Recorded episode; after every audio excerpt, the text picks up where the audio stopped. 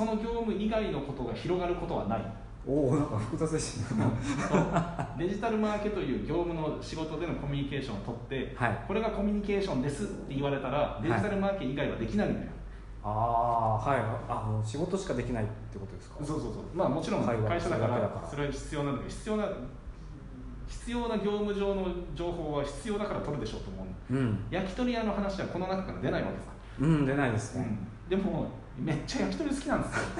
もう鳥の部位について俺めちゃくちゃ詳しいみたいなマニアなやつがうちの社員にいてはい。マジでそれ面白いのよ。そんだけ情熱があるんだったらこの情熱をみんなに知ってもらったらもっと面白いかも。それだったら焼き鳥屋やろううんうん。とでこんなに情熱があるやつが焼き鳥屋焼いてますよ。食べたくないっていう候補を出そうと。そしたらデジタルマーケから焼き鳥屋っていう部門ができる可能性があるじゃん。本当に。で出てきそうですね。出てきそうじゃないでそれが会社の未来を作っていくと思うわけああ今やっていることが未来をえ拡張していく可能性あるけど、はい。広げていく可能性あると思うんだけどうん。新しい発想は生まれないので,、うん。でもしかしたらあのわかんない。あの太陽のフレアがどうにかなっちゃって、はい。えー電磁波が変な電磁が飛んで、うん。IT がもう使えないっていう地球になった時はい。焼き鳥屋さえやっとけば鳥がめっちゃいるからめっちゃ売り上げ作れたのに焼き鳥屋やってなかったからなぜあの時って。デジタルマーケティングしかしてなかったからやべえみたいなことになるかもしれないけどね。はい分かんないですよね未来のことだから。焼き鳥をやるっていうことが未来を作る可能性あるからねだから同じことずっとやってると変化に耐えられなくなる。はい。変化するときに、えー未来に手を伸ばしている、はい。それが正解かどうかわからない。だって未来だから、うん。えーだからそこに手を伸ばしておくことであのナレーションの仕事とか、はい。えーそういう声の仕事をやっていくことが未来につながる可能性があるから、うんそういうみんなが思っている何かみたいなことも僕らは財産だと思うので、えー嬉しいですねそれ。それを会社として使っていこうよっていうのは幸せなんじゃないと思うね単う純に。んだからこうマーケのその仕事を今回はマーケの求人だけって話でしたけど、えっと、それだけじゃなくていろんな趣味を持ってる人が来るだけでも結構会社としては財産になる、そうですね。財産になる。いいじゃないですか、それだけでも十分、うん。いや全然いいと思う。でも今の話し方だと語弊があるあそうですねかもしれないけど確えー、と今やっていることは当然のごとくやってほしい、はいそれは大前提。そうそれはまず条件だしそのなんだろうな来てほしくない人っていうのもやっぱりいてはい、例えばねこうコミュニケーションを取ろうとしない人、うん、えっとし話すのが苦手とかは、はい。まあ、100歩譲ってよしとしてそれを話すのが苦手だからうん。わあなたに預けますみたいな。自分で努力はしません。話す努力はしません。あなたが私に話しかけてくださいみたいなふうな人はい。らないんですよ。来てほしくなくて。はい。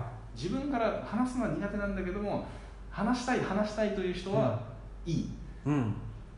でも自分でコミュニケーションを諦めてる人。はいもういいや。もういいや。もうコミュニケーションがうざいんでいいっす。みたいな人は来てほしくないです。もう喋りたくないです。みたいな、うんうん。今の話をあの、えーじゃあ、えー意地悪に、はい。コミュニケーションを取らないことが私の夢なんだと。おおまた。私がやりたいことなんだと。皮肉れた考えの。だからこの会社で話をしない世界を作るためにこの会社に入ります。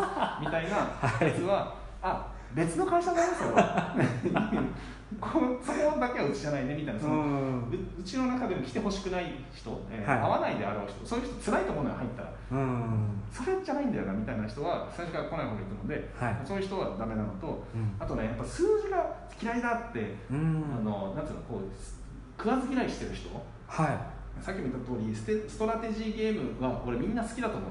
うん。ある一定のあの情報の理解を順番によくしていったらみんな好きになると思ってるので、はい。えーまあ、もちろんその考え方間違ってる可能性もあるんだけど頭から嫌いだっていう人はいらない、うん。やってみもしないのにうん嫌いだって決めてる人はきっと辛いので、うん。あのうちの仕事が辛いので来ない方がいい。うん文系だから理系だからみたいなので、はい。こうなんか線引きするのもなんかこう諦めてるような気がするのでう、うん考えることをやめてる人はあんまり来てほしくないなって感じですね。うん。とりあえずやってみようという姿勢とかうん。があればその苦手とかそういうのはもう限あ関わらず、えっと、逆に言えばそういう人でも OK ってことですそうもんね。いう人でも OK、うん。そういう、うん、やったことないんですけどエクセルとか触らないんですけどでも本当にやってみたいんですみたいな人だったらうんもうむしろ来てよっていう。そうそその情熱はやっぱ確かめるし、あはい。やってみたけどやっぱダメでしたねやりますわっていうこともあるかもしれない、うんでもなんかそれだとこっちも研修という労力をかけて、はい。給料も払って、はい。あやっぱり違ってましたやりましたら大損みたいな。あそうです こっねちもなるのである程度は、えーそうある未経験の人たちにはそれなりの、接し方をすると思うだからい。きなり根幹なところじゃなくて、めっちゃ簡単な仕事とかやらすとか、はい。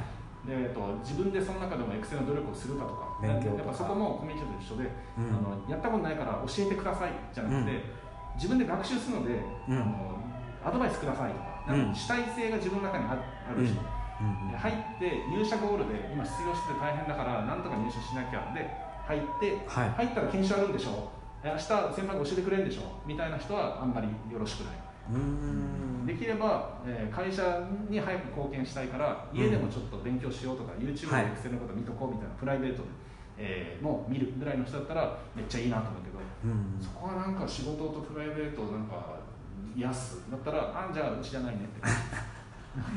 あお自由な会社ですけどやっぱりそれだけのコミュニケーションとか、うん。やっぱ人は選びますよっていうところがあるんですね、自由ってねこうちょっとまた変な言い方をするけど自由って平等じゃないと思っていてはい。自由を勝ち取るだけの,、はい。えーその資格がある人に自由ってあると思うの。で真の自由は俺はものすごく難しい得難いものだと思っていて